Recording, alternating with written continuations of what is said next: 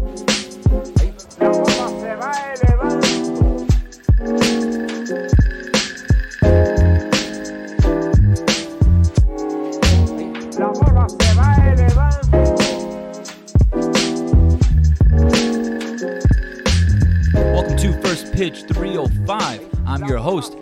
Aguirre, and welcome to episode four of the podcast. Now, today's episode is going to be interesting. It's going to be a little bit different. The first half of this show is going to be Marlins talk as usual, and then we're going to transition into collegiate baseball here in South Florida. We're going to get into some Canes talk. I'm going to have a guest for that segment, but I'm, I'm not going to spoil it right away. I'm going to wait till we get to that part of the show. But thanks for tuning in, guys. You know, how does that saying go? And you know, when it comes to the month of April and May, it's April showers brings May flowers, but I don't necessarily agree with that when it comes to the Miami Marlins. Up to this point in the month of May, they are 6 and 13 since our last episode on May 23rd. So the Marlins are 6 and 13 right now in the month of May, and I would really want this month to be over to be honest with you. And the Marlins have been pretty banged up in this stretch. You know, they've um, Brian Anderson has gone down on the IL. Joey Wendle is still there. Anthony Bender now is on the IL as well, and Cody Poteet. I know Bender has been struggling and slumping. We've been talking about him a lot the last few episodes, and, and a lot of Marlins fans, you know, have been somewhat concerned compared to his performance last year. And Cody Poteet, he's he's out with injury as well, and that one kind of hurts a bit more because Cody Poteet has been kind of the utility pitcher, if you want to call it that, for the Marlins. He's you know coming to for relief in, in you know early in the game for long relief outings. He's come in as a setup man. He's even started for the Marlins this season. So he's done a little bit of everything, and he's done extremely well. His ERA, is, I believe, is under two before he went down with an injury. And with the Marlins all banged up, they've been, been they've been trying, or not trying, they've been relying on these replacement players um, the past week or so. And some of these players are Williams Astudillo, and I know that name rings a bell for a lot of fans. He also known he's also known as La Tortuga, the turtle, um, for his playing days in Minnesota. He's another utility player the Marlins can take advantage of in the sense that he can play all around the diamond in the infield, and he has some experience in the outfield as well and behind the plate. I know I don't think the Marlins are going to use him in the outfield a lot or even behind the plate. The Marlins have already their catchers in place, but it is good to have players like Astudillo on your roster, even if it's just for mm, um, portions of a season, because he can provide um, something offensively and defensively at multiple positions. So that's something that you want to have as a team. Other play, another player the Marlins um, called up and invited to spring training as well was Eric Gonzalez. Now he's, you know, he's I think 30, 31 years old, so he's not new to the big leagues. He's, you know, played for he played a few years with the Pirates as their utility player. He plays shortstop, second base, third base, you know, so he can move around the the, uh, the infield a bit. And then another player that the Marlins acquired in a trade on May 26th is Luke Williams. Now, Luke Williams played for the Philadelphia Phillies and was acquired by the San Francisco Giants earlier this season, but his tenure didn't last very long, and the Marlins acquired him for prospect Hayden Cantrell. Now, Williams, you know, the Marlins have been finding are try, are trying to use a lot of players like Williams. Williams can was can play all across the infield. He plays pretty much every outfield position as well. And these are just these are the type of players the Marlins and any team MLB team really needs for the long haul, for the long season, especially now since we're entering the dog days of summer. Injuries are going to happen. It's it's normal. It sucks, but it's normal, and every team's going to encounter this type of problem. So you're going to need players like Astudillo, Gonzalez, and Williams to kind of pick up the slack. And of course, when some of your relievers or if you have starters that go down, like the Marlins have Jesus Luzardo out, still out with an injury, you're gonna have to rely on calling up guys from the minors. You know, maybe some journeyman uh, veterans that were invited to spring training but didn't make the roster, so they're still you know toughing it out in the minors. So it's not the most ideal situation, but in terms of in- injuries, you have to make do with what you have. And the Marlins are, I'm not saying making do, and because they're not really winning games, but you know you don't you can't really expect much when you call up these players or, or, or acquire these players just for the small moments. They're gonna have their their own moments to produce and and come up with big plays, but we don't expect that to happen compared to an everyday player like Jazz or even Brian Anderson, Joey Wendle, and and Anderson and Wendle being out. I think is a huge, huge, huge bummer for this team compared to maybe another player being out with an injury because of what they provide. Anderson, his bat has, has been heating up. He get he's been getting on base a lot, drawing walks, not striking out a lot. He puts the ball in play, And just like a, a, a, all these other players I mentioned before, Cedillo, Gonzalez, Williams, Anderson has been used as the utility guy for the for the Marlins. The last couple of years, they've been trying him out in the outfield. He came up as a as a third baseman, and I like I really like how the Marlins have been plug, uh, plugging him in, in, in the corner outfield spots. He's got a cannon of an arm, and you do need his bat in the lineup with how the Marlins offense has been slumping um, uh, so far in May. So that injury really hurts, and and and Joey Wendle is still out. He's been out for a while now, for a few weeks, and he his bat was picking up. He his he his he was batting the 280s and, you know, he was, I thought he was extremely important as well because he provides kind of like that backup. I know he's not a backup, but he provides that backup depth for Miguel Rojas. Miguel Rojas is getting up there in age now. He's the captain of this team, but he's, you know, a day off it will be good. A day off here and there will be good for him compared to playing pretty much every day in recent years for the Marlins. You know, Joey Wendle can play second, can play short. He is a left-handed bat that the Marlins don't really have many of right now. You know, Jesus Sanchez is that big lefty bat in the lineup, but Wendle, he's not a power hitter, but he does provide another uh, player on that side of the play because right now it's just Jazz and Jesus. And Wendle's another player you can plug in at the top of the lineup. Can you can use him in, in hit and run situations. He makes a lot of contact. He hits the he sprays the ball all over the field. So Anderson and Wendle, in my opinion, are are huge, huge, huge losses for the Miami Marlins. And you know, Astudillo, Gonzalez, Williams, they're doing their best in picking up the slack but obviously you would you would like the mainstays in the lineup as much as possible, and and we just hope that the Marlins can turn things around as the month of May uh, winds down uh, for them. You know, since, since our last podcast on May 23rd, I had Isaac Azout from Fish Stripes joining me, and that was a, a wonderful episode. You guys t- uh, take a listen to that.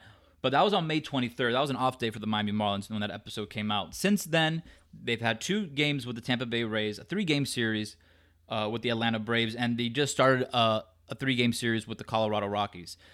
The Marlins lost both games of their two game series at Tampa Bay, four to zero and five to four.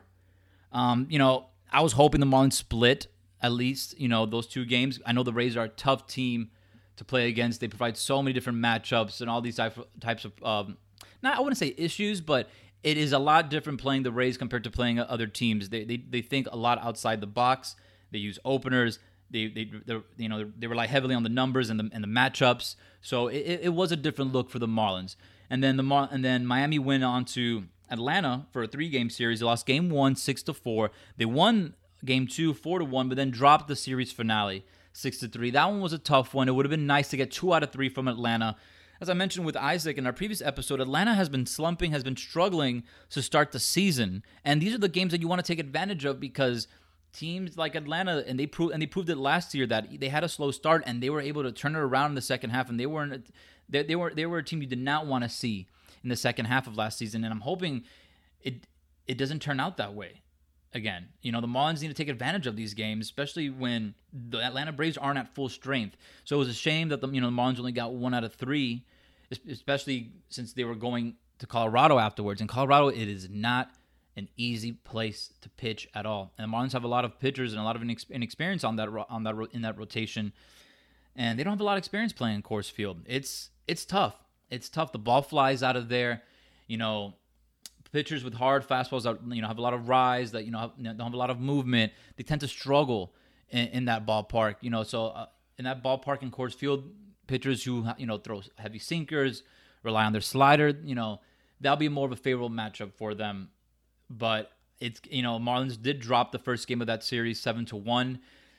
Their the second game of that series was postponed for a rainout, so they're gonna play a doubleheader on Wednesday, June first. So hopefully, with the turn of the calendar and the turn of the month, you know things can change for the Miami Marlins. It's been a really really tough month, six and thirteen. They were they went a respectable um, 12 yes 12 and 8 in the month of april and they had a they scored 80 runs and they only gave up 70 runs so their plus minus run differential was at plus 10 it's a good sign and you know the offense hasn't been that poor so far in the month of may i just feel like the pitching has taken a bit of a dip you know injuries obviously hurt the bullpen you know there's one glaring hole that i feel like hasn't been really fixed or addressed well has been the bullpen and in terms of addressing that bullpen, if the Marlins are not in it by the deadline, then what's the point? Right? What's the point of addressing that bullpen? We're all caught up in, you know, and and Bender's struggles. I know he's hurt now, but he was struggling before he went down on the IL. You know, Floro didn't start the season. You know, he was supposed to be the closer. He was the closer last year. So, and Sulser, Scott, they were a good, you know, trade to get right before the season started, but you know, it hasn't really panned out. The only player I could possibly think of in that bullpen that has played well or has pitched well is Anthony Bass. Sulser has done well so far. You know, he's had his moments, but for the most part, it's been inconsistency all around for this Marlins bullpen, except for Anthony Bass, which is extremely shocking to say after his performance last season and the whole fiasco we had in, in New York with, you know, Conforto leaning into the pitch. It was just a really bad and shaky way to start his new tenure with the team. He signed a two-year deal. You know, it was a kind of unheard of for the Marlins signing relievers to that, those type of contracts, even though it was only two years. Marlins, most of the time, but recently, have been you know using one-year deals or kind of tapping into their minor league system to round out their bullpen. So it's going to be interesting to see, you know, how the Marlins do approach their the rest of their series in Colorado. They, they the team did announce that they will be calling up their number four prospect Edward Cabrera. He's also the number 48th ranked prospect in all of Major League Baseball. And this is a good sign for the Marlins. This is, you know, at least they're showing that, hey, like, you know, we're struggling right now, but we're going to try to fix things or switch things up a bit. You know, uh, Edward Cabrera, he, he's a flamethrower. He throws, you know, upper 90s, can hit triple digits. His changeup is kind of like Jacob DeGrom in a sense that he throws it in the low to mid 90s. And, you know, guys who throw that hard can kind of get away with that. You know, we always hear that you want to have that difference in your changeup you know, eight to 10 miles slower than your fastball. But I feel like, you know, when you throw, you know, that hard like Cabrera and Sandy Alcantara and pitchers like that, um, with a lot of, you know, a lot of movement as well, like, like Sandy with the sinker, you can get away with your changeup, you know, not being that big of a difference in terms of velocity. So I'm looking forward to Edward Cabrera making his 2022 uh, season debut. Um, I feel like it's a shot on the arm the team needs earlier in the season, we were talking that maybe Max Meyer would have been that shot in the arm. Obviously, he went down with an injury, so the Marlins were, are looking to other other players, and I think Cabrera is the right move at this time.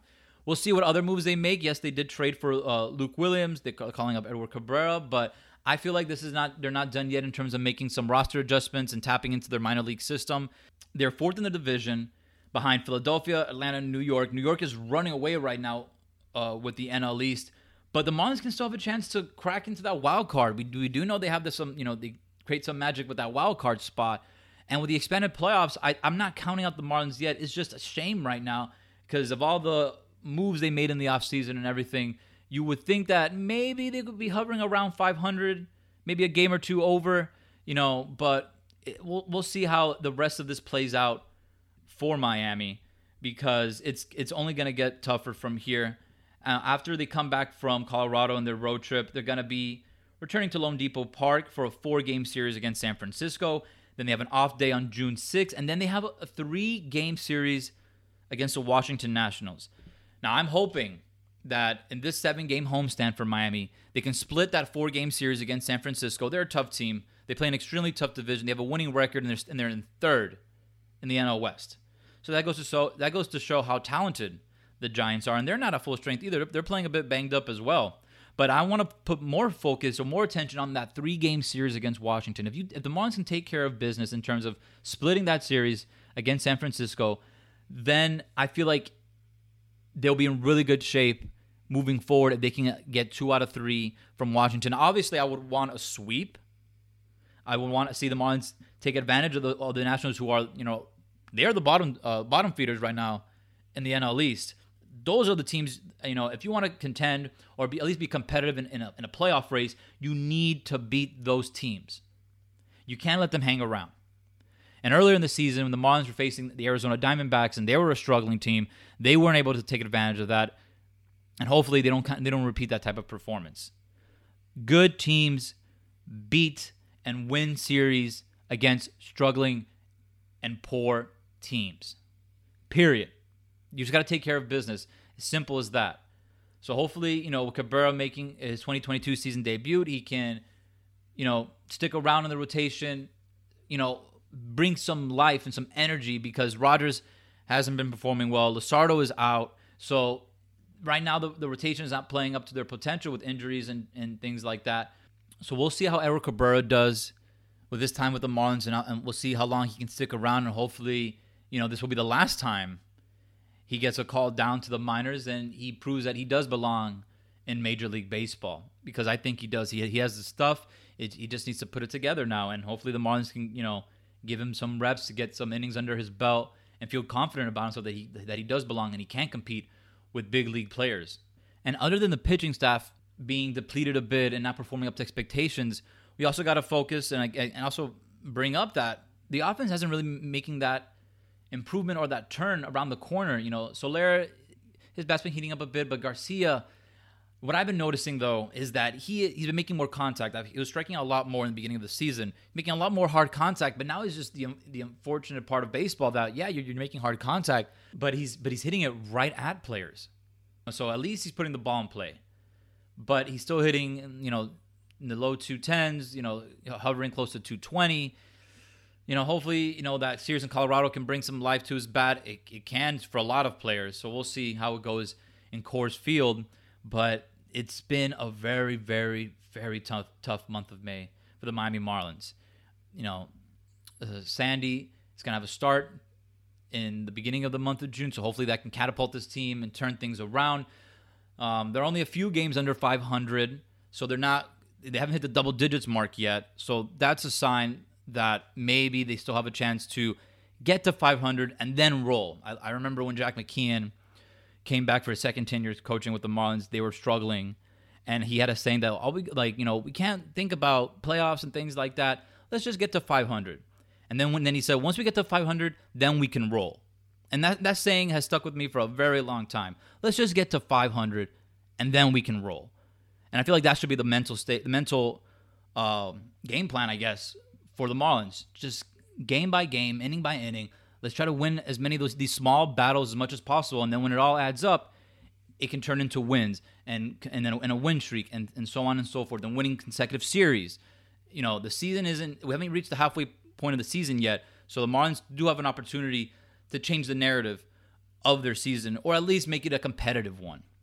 All right, guys, so that's gonna do it for the first part of episode four of First Pitch 305. We're going to get into some college baseball talk now. So we're going to take a little quick break here. When we come back, I'm going to introduce my guest for part two of episode four. So stick around, guys.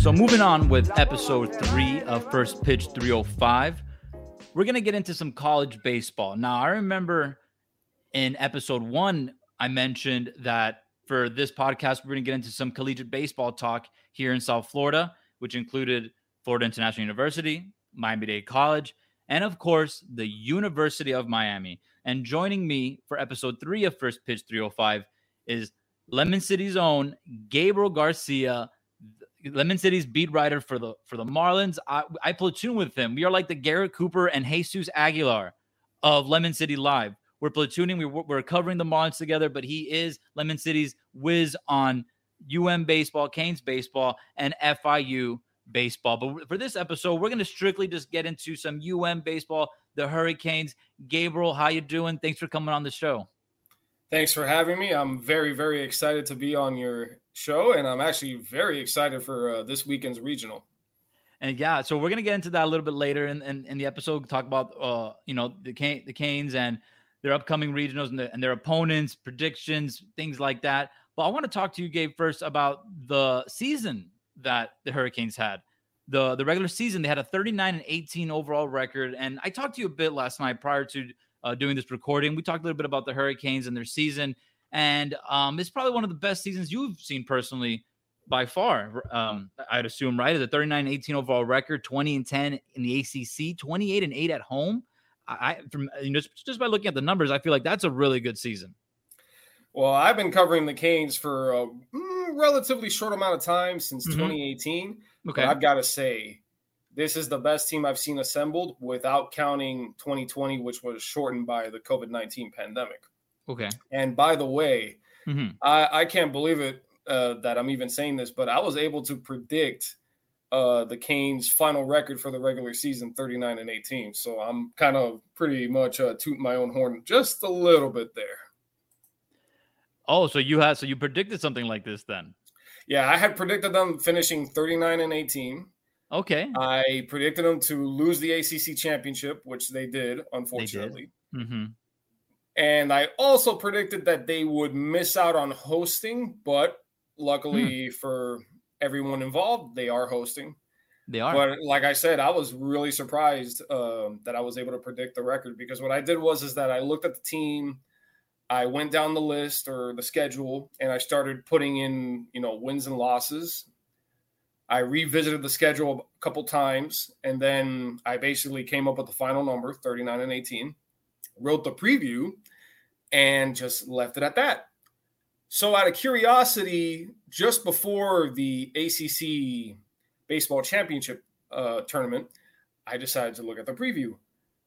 And lo and behold, it was right there 39 and 18. I went back to the website to make sure that everything was correct. And yeah, 39 and 18. And, and I was like, I started texting people and saying, What would you say if I told you that mm-hmm. I was able to correctly predict the Miami Hurricanes' final regular season record? And a bunch of people were saying, "Oh, prove it." So I started linking the article, I started linking the stats, and you know, I'm actually quite proud of myself for that. Not the entire prediction was correct, mind you, but hey, man, right. I'm just happy with the regular season record prediction because um, 39 and 18, they were one game short of 40 wins. Extremely impressive, and if I were you, I would have played the lotto immediately right after that. You know, just to see because with that with that prediction, with that luck, who knows what you could have won. But I just feel like, you know, with UM, um, people weren't really talking about, I guess, like a lot, there's a lot of hype around their football program, obviously, recently with Cristobal returning, things like that. So I personally felt like the, the baseball season got, I guess, not downplayed, but just got flew under the radar a bit. And um, just to give some love to the program, what are some standout players? So, so, so fans, maybe like myself and other people listening, can gauge if they you know take a look at these regional games and and figure out okay which players should I have my eye on because they had a great season, a great regular season, and and, uh, and they're going to bring that into the regionals. All right. So for standouts, when I think of UM baseball, mm-hmm. the first names that pop out is Yohandy Morales, for example. He's their third baseman. He okay. led the team with 14 home runs this season. Then there's CJ Kayfus, who's the team MVP. He had a 369 batting average. He plays first base and he's pretty much their leadoff man. Then there's Jacob Bayou Burke, and he got rookie of the year. He's their outfielder. I'm looking forward to his college career because I expect big things out of Mr. Burke. And then for the pitching side, they've got the ace Carson Palmquist. They have Karson Ligon. They also have Jake Garland and Alejandro Rosario also pitches. So it's basically Carson Palmquist as their ace, Karson Ligon, and then they mix it up a little bit with Jake Garland and Alejandro Rosario. Hmm. And for the relief corps, the first guy that comes to my mind is Andrew Walters. He shuts it down completely. Like if the game is tied, bases loaded, or we're ahead by by a run or any high leverage situation, you give the ball to Walters it doesn't matter lefty, righty, doesn't matter. You give it to Walters. And another good reliever is Alex McFarlane. So mm-hmm. yeah, those are some of the standouts. There's other players too, but these are like the the the top of the top. Well, it's mentioned. It's, it's, it's good you mentioned. You know the relievers, especially. You know, I feel like in college baseball, you know, compared to professional baseball, we see a lot of more. I guess the matchup game, matchups again being matchup heavy, and I feel like you know having a reliever that can get lefties and righties out it's only going to benefit your team because there's not many guys like that at relievers like that at the, at the collegiate level compared to once you get to the professional level where it's expect you're, ex- you're expected to get hitters on both side of the play out on the plate more consistently and, I, and that's great for for um now sticking with pitching we talked a bit about the team last night. I was, I was getting my insight on um as well thanks to gabe and um, you mentioned that only four there's only four seniors on this roster and all of them are pitchers that that's uh, for me that's that's mind boggling. That's extremely interesting. Have you ever seen a team assembled like that on the collegiate level? I have never seen a team like this. There's only four seniors, as you said, so the team is very very young. Mm-hmm. But I'll be really honest with you. If there's one thing that they've shown is that their youth is actually a strength, particularly okay. with chemistry. They play well together as a team, very well. And that's part of the reason why there's a lot of hype with them. Mm-hmm. Because despite only having four seniors, despite being very young, mm-hmm. they've been able to play outstanding baseball as a whole in the regular season. They've had stumbles. They've lost to, for example, Harvard. They stumbled, as I predicted, against the Florida Gators. That's who I thought they would stumble first, but they mm-hmm. ended up losing to Harvard. But it is what it is. And despite all that, they got into a nice streak of games midseason. They swept UNC, they swept Duke, and they swept Virginia, if I'm not mistaken. And they were just winning series after series after series in the ACC, which is why they finished 20 and 10. And they've been the consensus top 10 team for the last seven weeks. They lead the country with, uh, if I'm not mistaken, 13 top 25 victories. And to top it all off, they're hosting their first regional since 2016. And considering their 28 and 8 home record, I like their chances. And so you think having do you, you like their chances? So is with four of the players, uh, uh, four four players on the team being seniors, all of them pitchers. Would you consider that an anchor for this team as, as something to build off going into regionals? That you know we can lock down pretty much almost almost every game with a solid pitcher leading the staff. Well, when it comes to the staff, their number one guy, uh, at least for the starters, is mm-hmm. Carson mm-hmm. Palmquist. He's their ace.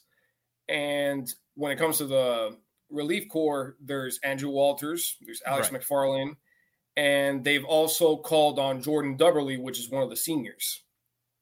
Another person that they could call on that he, he has experience and he's done well, uh, well, relatively well, not not entirely, but you know, it's JB Gates. Gates mm-hmm. has pitched in in relief before. He's also helped at the plate in his freshman year, but when it comes to the seniors, the one guy there that they can really turn to is Jordan Dubberly. He can help out of the bullpen.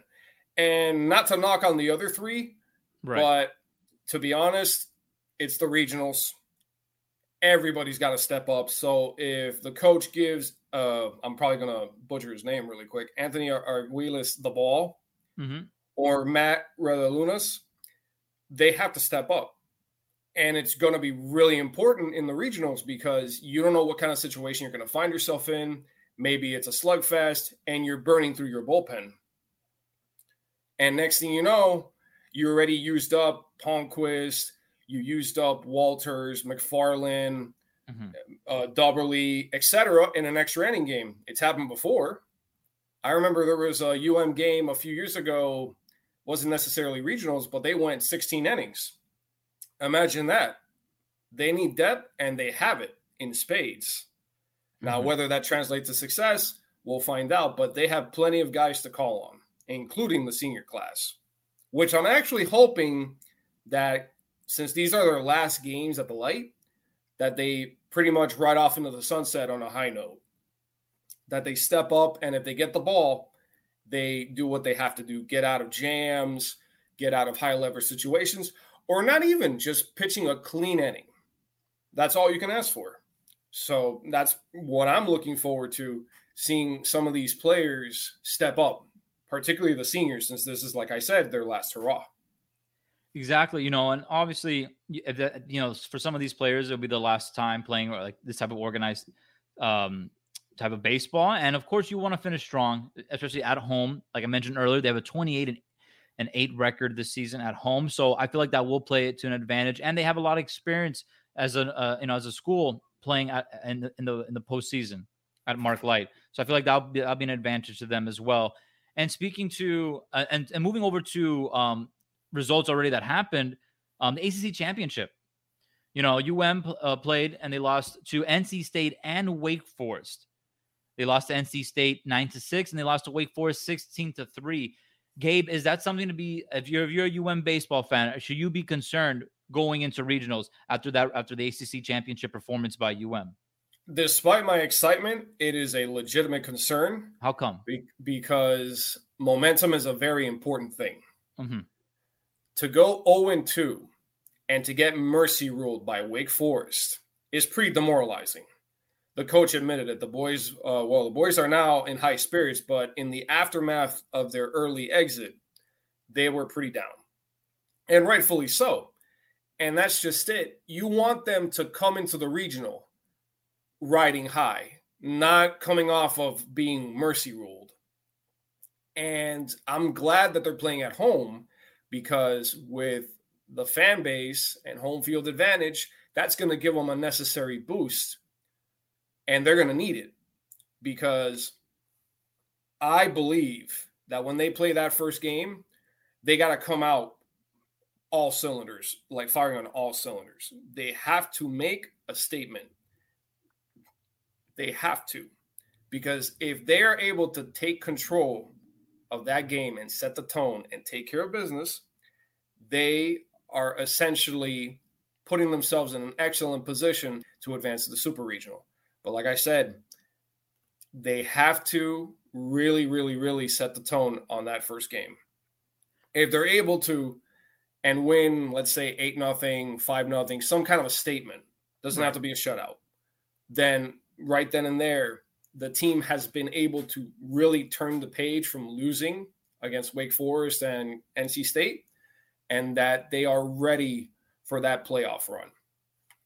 Well, one positive I can definitely take away um, from the ACC championship performance is that they did play, that UM did play against the ACC pitcher of the year for Wake Forest, um, their ace, Rhett Lowder. They did tag him for three runs. They, they did make him work. They did draw five walks. So that's offensively, that's something that you can definitely build off of and transfer over into the regionals. But you're facing it against high caliber, a high caliber pitcher. You know, a talented, a talented pitcher. So that's that. That you can definitely take that experience onto the next get the next game for UM. Um, yeah, but I feel like it's you know baseball, especially it's a long season. You gotta have a you gotta have a very very short memory, especially in this this part of the season in college baseball. Yeah, they have not, to have amnesia. And if Carson yeah. Palmquist gets the ball for Friday, mm-hmm. I really hope that he's turned the page because he got dinged around pretty badly against NC State. He mm-hmm. didn't last past the fourth inning, and he's our ace. And for a young man like that, it can mess with him. Hopefully, he's put it past him, and that if they give him the ball for Friday against um, Canisius, that he puts out a quality gem. Right. And so now we're going to get into more like regionals talk, as Gabe was already touching on. So um, UM, they're the number six seed in the NCAA Division One tournament. This is their 48th postseason appearance, and they're hosting for the 28th time in program history. And so they'll be playing against Ole Miss, Arizona, and how do you how do you pronounce it, Gabe? Canisius? Uh, that's what I uh, initially called them, but if I'm not mistaken, they're called uh, um, what did I say? Uh, Canisius. Canisius. Uh, yeah, Canisius. Oh, I pronounced them perfectly earlier, but like, oh man. Oh, now, now, now we're both in our heads.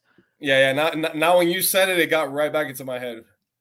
But it's all right. It's okay. It's Canisius. It's if Canisius. I, if I'm not mistaken. Yeah, Canisius. So Canisius, their first oh, I'm game. sorry, Canisius. There Canisius. we go. Canisius. There we go.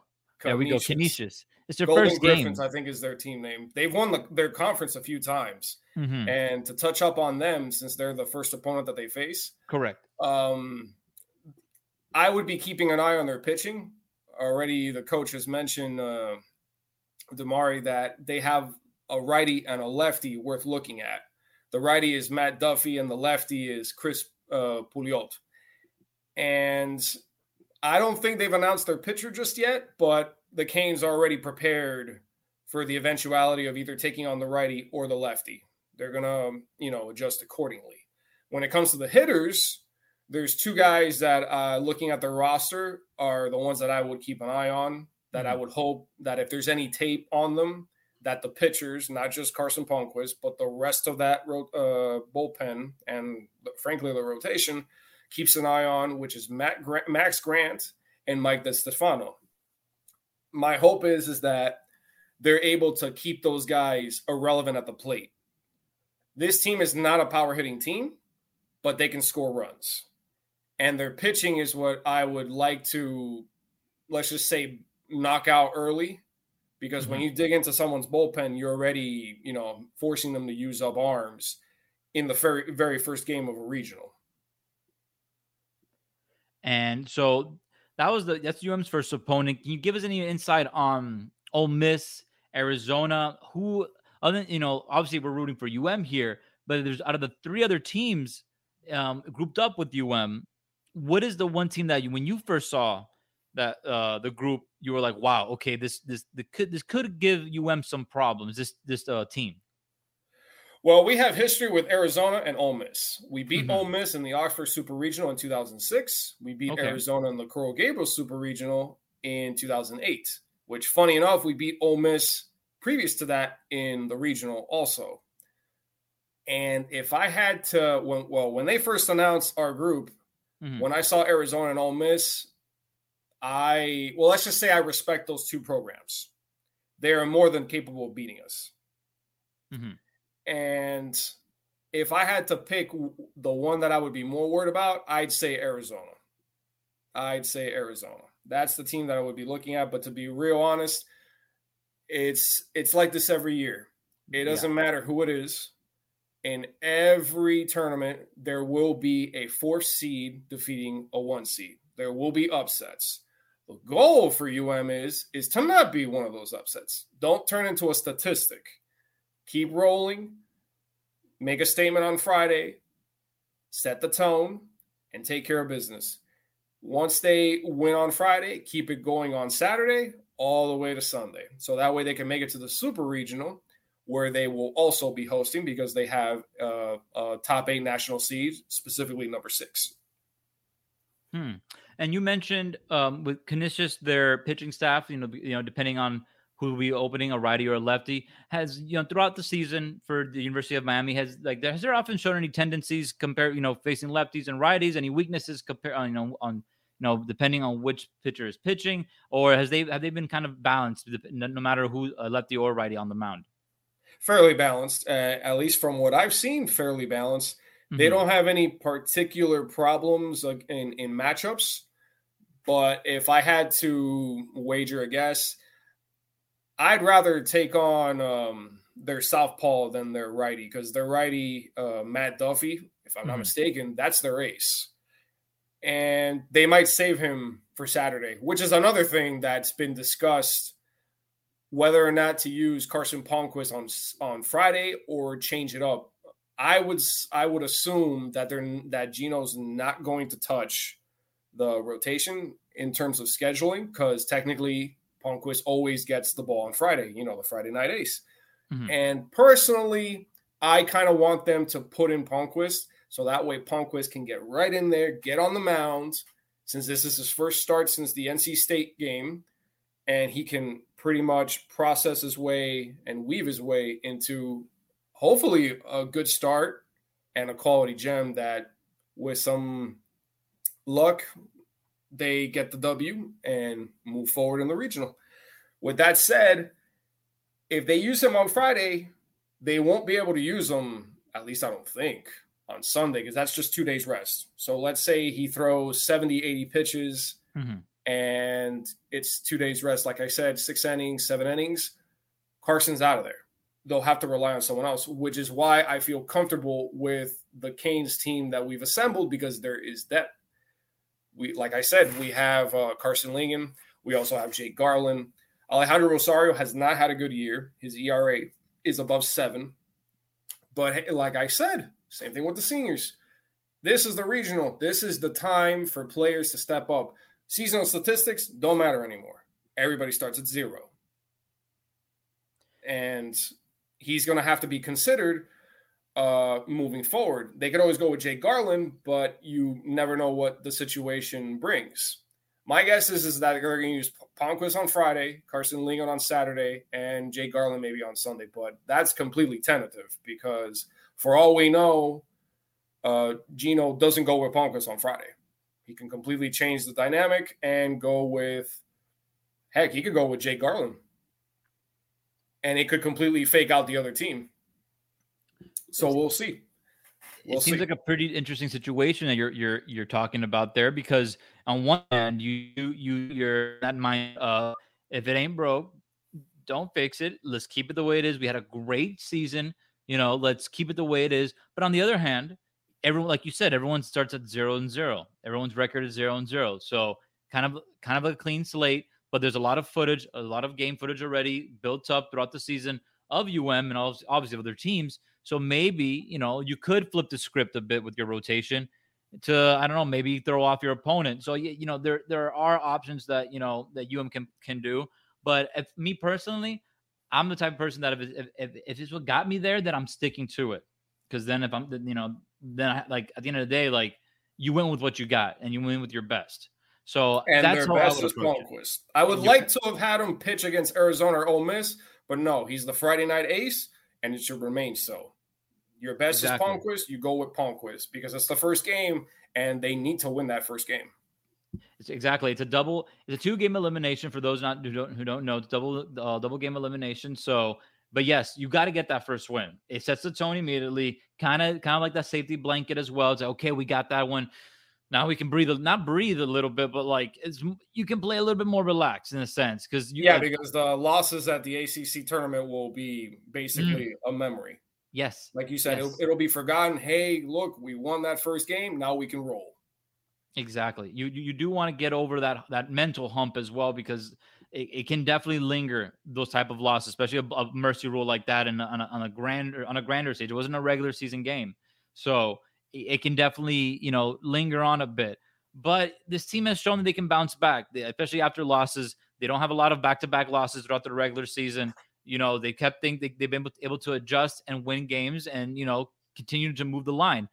Um, you, you spoke about, you know, the depth that this team has, and even without the many seniors on, on, on the roster. So, Gabe, is the future bright in Coral Gables for all the UM fans wondering? I would say so because most of the team is going to come back next year. Mm-hmm. I believe. Um, well, I, I, read recently uh, the top 200 MLB prospects list that was okay. posted not even a week ago. I don't think, and if so, it's yeah, it's roughly a week. There's about three guys on that list are in the top 200.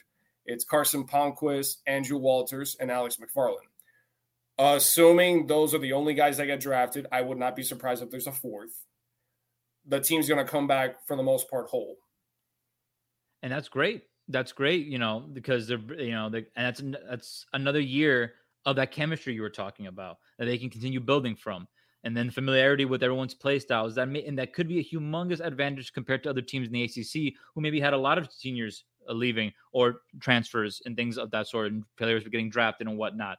So yeah, I'm a huge believer in that. You know, especially in collegiate sports, you don't have a lot of times. But you know, even in the basketball, if you want to, you know, be more general with it, you got a lot of one and dones. You got a lot of players who are, you know, so it's hard to build that type of chemistry. In baseball, you know, you have more uh, room, I guess, to play with in terms of building chemistry with your teammates. But no, that's great to see. That's that's that's a, that's a huge advantage, in my opinion, moving forward for next year and the following season because you're gonna have you have some you have some couple years to play with there, especially with the younger players. But yeah, my expectation is that they're only going to get better. Like, yeah. For example, Jacob Burke, like I had mentioned earlier, he got Rookie of the Year, mm-hmm. and he's a pretty gosh darn good outfielder. And I'm expecting big things from him, both back there in the outfield and at the plate. But time will tell. That's when, what I like about this team. They're very youthful. Yes. I like what I'm seeing, mm-hmm. and it makes me dream big on how they're going to do next year. It's not a guarantee, but you if you're a UM fan, you have to be excited. No, for sure. No, there's a lot to look forward to. When I saw UM com- uh, play against um, FIU earlier in the season at FIU for their um because they played one at FIU and one at UM. Um, That's and, good. And when they, I saw the game and I, I covered the game for FIU versus UM at FIU, and when I saw UM's team, they it, it, looked like they had a lot of athletes. What I meant what I mean by that is they had a lot of five tool players, a lot of a lot of fast players, a lot of guys who can hit, a lot of guys who make contact, not a lot of strikeouts, and um, and everyone makes the routine play. You know, a, lot like a, a, team that I've noticed that a team did not make a lot of mistakes, did not shoot themselves in the foot a lot. Because you see that a lot happen in college baseball, the errors, and then when one error happens, that can just start an avalanche of a horrific inning. And you, well, like I've always said, errors extend innings. Mm-hmm. They give teams second and third chances at the plate, or in this case, since they need three outs, fourth and fifth chances. Mm-hmm. And that's just it. You can't help the other team by committing errors. And that is one of the things that I want UM to improve in next year. Mm-hmm. From what you've seen, they don't make a lot of mistakes. But coming from a guy that's watched this program all year, Absolutely. I have a very disturbing, uh, not disturbing, but a concerning statistic. Okay, so lay it on me. They committed 62 errors, which was the fifth most in ACC. Mm, For okay. a comparison, Notre Dame committed 35, Virginia committed 50. And they need to work on that next year because there was a lot of games, consecutive games, that they would do at least one error. And when you do that, you're letting you're giving the other team life at the plate. When they see that kind of error, they're like, hey, they didn't get us out. Maybe this is our chance to be in a rally, string together some hits, and get back in this game. Mm-hmm. And of course, they're college baseball players. They're not, you know, they're not major leaguers yet. Errors are to be expected. But when you're committing 62 errors, mm-hmm. yeah, they can't do this in the regional. Not against teams like Arizona, not against teams like Ole Miss, and not against future teams that they may face if they advance in the Super Regional and even less in the College World Series. They have to play as perfect as they possibly can in all facets of the game defense, hitting, and pitching. Because the good teams will make other teams' mistakes and turn it around on them. In other yeah. words, they will pounce on your team's errors. Those are the good teams. When you give them the opportunity, they will pounce on it and execute. Yeah, you know, so the road to Omaha is gonna looks, you know, it's not impossible, but it's, it's gonna be tough for UM. Um, just like for every any team in, in, these type of situations, anything can happen. It's two game elimination, so every game, every inning, every pitch is extremely, extremely crucial for for any team. Um, so we're gonna be closing things out here on for episode three of First Pitch 305. I'm with Gabe Garcia, part of the Lemon City uh, family, covers the Marlins, covers UM, covers FIU baseball. He's a jack of all trades. She just loves baseball. And, and Gabe, you know, just closing things out here. You mentioned um, the improvements that UM, the Canes baseball needs to make for you know upcoming games and for next season on the defensive side. But let's get into what goes beyond college baseball and, and drafted players. You mentioned the three the three players in the top two uh, top two hundred. Um, do you think that number will increase? You know, with, with how young and exciting this team is, you think that number will increase? You know, for next year and the year after, instead of having three or four drafted players, you think that number will go up? Well, based on what I've seen so far and how well UM does in recruiting, mm-hmm. I believe that there is a strong reason to expect more than three players getting drafted every year from the program. I'm talking four, even five. Okay. For 2020, for example, mm-hmm. the Hurricanes, if I'm not mistaken, lost five players. Okay. Two of them to the draft. Slade Cecconi was drafted by the Arizona Diamondbacks. Chris McMahon went to the Colorado Rockies. And excuse me, there's a third. Freddie Zamora, who went to the Milwaukee Brewers in the second round. They lost Brian Van Belle when he signed with the Boston Red Sox five days after the draft as an uh, as an undrafted uh, free agent. And I believe another player that signed, and and if I'm wrong, I apologize, but I believe Tyler Kaiser also signed as a um, as an undrafted free agent. But going back to your question, like I said, with the recruiting that the baseball program has been able to achieve, it's to be expected. for five players. I'll give you a couple other names that I look forward to seeing getting drafted eventually if they don't get drafted this year. mm Morales, Jacob Burke, and then there's CJ Kayfus. For all I know, they get drafted this year. I don't think they will be, I know for sure it's going to be uh, Carson Palmquist, Walters, and McFarlane, but you never know. I'll be honest with you. I didn't think that Freddie Zamora was going to get drafted in 2020 because Zamora, if I'm not mistaken, went down that Tuesday before the season started. He was he played he played his last game in 2019 because he spent 2020 injured. I think it was like a knee injury. Can't remember what it was specifically. But despite that, he was taken in the second round by the Brewers. Hmm. A guy that spent all year, he didn't play a single game injured. And I didn't really think they were going to draft him because he got injured. You don't have anything on him for 2020. And you don't know like the extent of the injury because you know when players get injured, you don't know if they're the same player or worse when they get back from it. So, you know, I've you never know. I think that with three guys being drafted this year, that's great. But I would not be surprised if there's a 4th mm-hmm. And moving forward, it's not out of the realm of possibility to see four, even five Kings players to get drafted from here on out. Because this program turns out great players, as history has shown. And there's no reason to doubt that continuation. So, long story short, I do fully believe that they should be getting at least four or five players getting drafted moving forward. Not this season, but in in future seasons.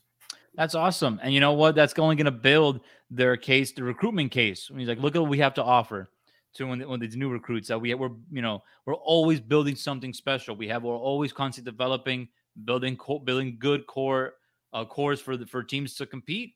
You know, for something bigger after the regular season. So, you know, that's great. That's great to see. And I've you know, Gabe, thank you so much for for being on the show because honestly, this has been huge for me to learn more about the University of Miami. You know, I'm a Panther, I'm a Gator. So you know, I'm getting more familiarity with University of Miami, and they're all. I, you hurt me, me so much by being a Gator. I'm just. I'm i know. Just I know. I know. People can't see it right now, but Gabe is giving me this smug look that is like, mm, ah, the Gators. I understand. I understand. So worlds are colliding right now here at First Pitch 305. You know, we got a Gator, we got someone who loves the Canes. So you know, but Jordan McPherson been... would love you right now, but I hate you. I know, he, I know. Jordan, he's, he's, he's an alumni of uh, UF. He's, he's a Gator as well. Exactly, exactly. Oh, but, God. but you know what? Uh, all that aside, I'm I'm I really appreciate it. I've learned a lot about the program, about you know UM baseball and their season, and hopefully you know they get past the regionals, make it a super regionals. I know the road to Omaha is not easy and it's not for everyone. But I hope you know anything can happen, especially you know in baseball. It's and any just by one pitch can make a difference. And you know, hopefully, you know UM does you know their defense holds intact. They don't make any errors. They capitalize on their team's errors. And and you know, I'm curious to see how that pitching rotation is going to look like after coming off the performance in the ACC championship.